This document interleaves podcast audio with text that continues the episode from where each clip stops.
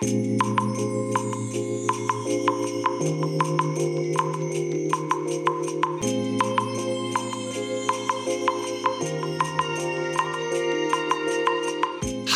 おはようございます。本日はですね12月18日日曜日でございます。車の中の気温は7.1度ですね。えーとね昨日の夜ですね雨がね結構降ったみたいでして朝方までね雨降ってたみたいなんですよね。でねフロントガラスがね中途半端にね汚れてですね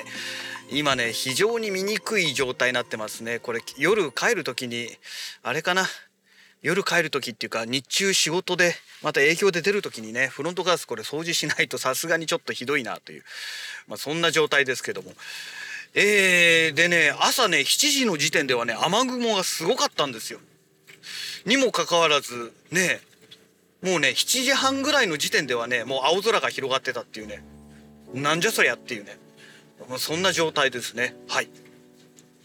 えー、それでね、まあ、昨日ですね昨日の正午お昼ですかね、えー、からね、えー、ついにね公開されました、えー、無色転生の番外編ですね、えー、エリスのゴブリン退治というねこれねあの、ブルーレイとかね DVD の、えー、特典映像として作られた映像なんですよ。物語物語というか話なんですね。でまあ原作ではねあのもともと普通にあった話なので別にねオリジナルというお話ではないんですけども、え原作でカットされてテレビ放送ではねカットされてしまった話がね、まあ、特典映像としてね、え作られていたということでねまあねさすがにね満単位でするね DVD をね何回も揃えるのはどうなのっていうのがありましたから私買ってなかったんですね。なので内容もね原作あのウェブ版の方はね読んでますので内容はねもう大方分かってるんですけども、まあ、映像になった時にどうなるのかっていうのが、まあ、すごく興味深かったわけですよ。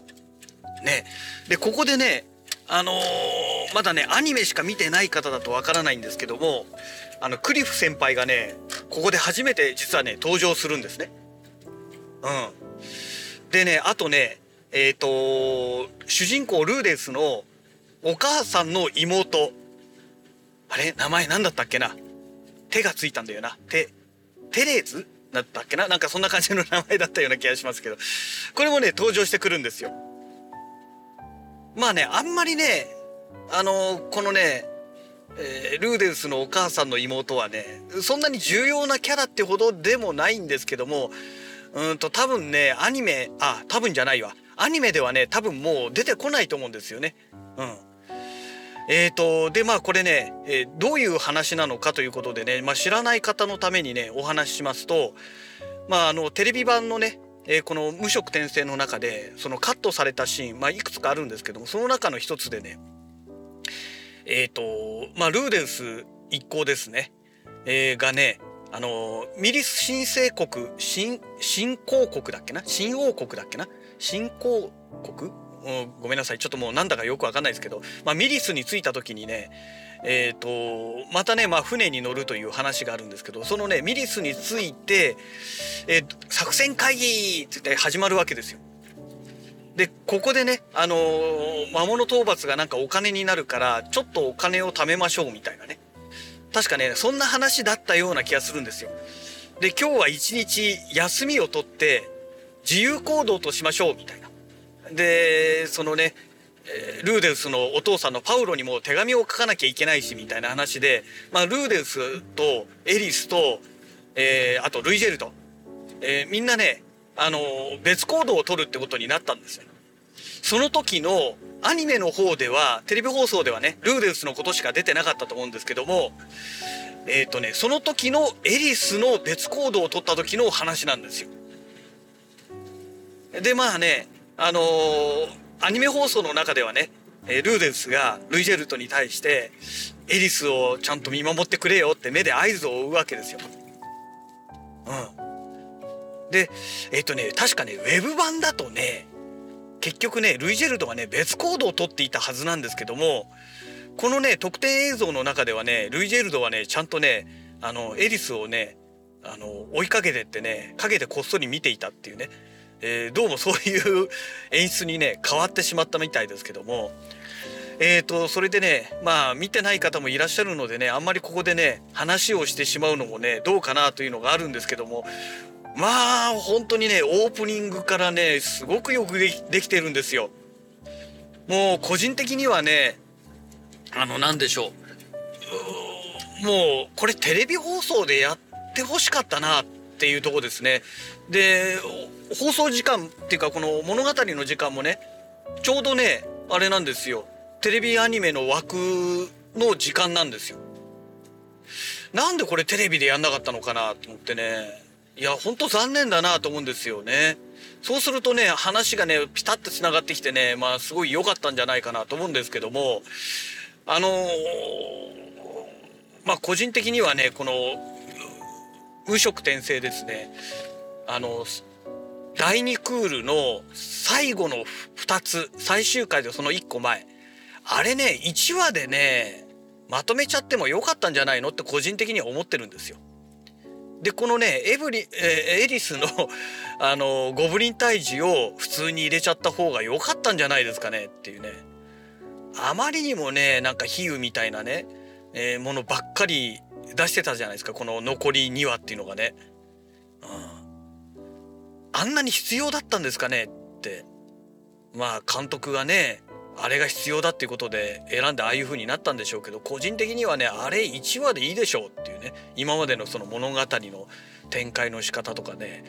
えー、そこまでねあんなねくどくねもうラーメンでいうと背脂こってり乗ったようなね、えー、豚骨ラーメンみたいな感じのねあんなコテコテのね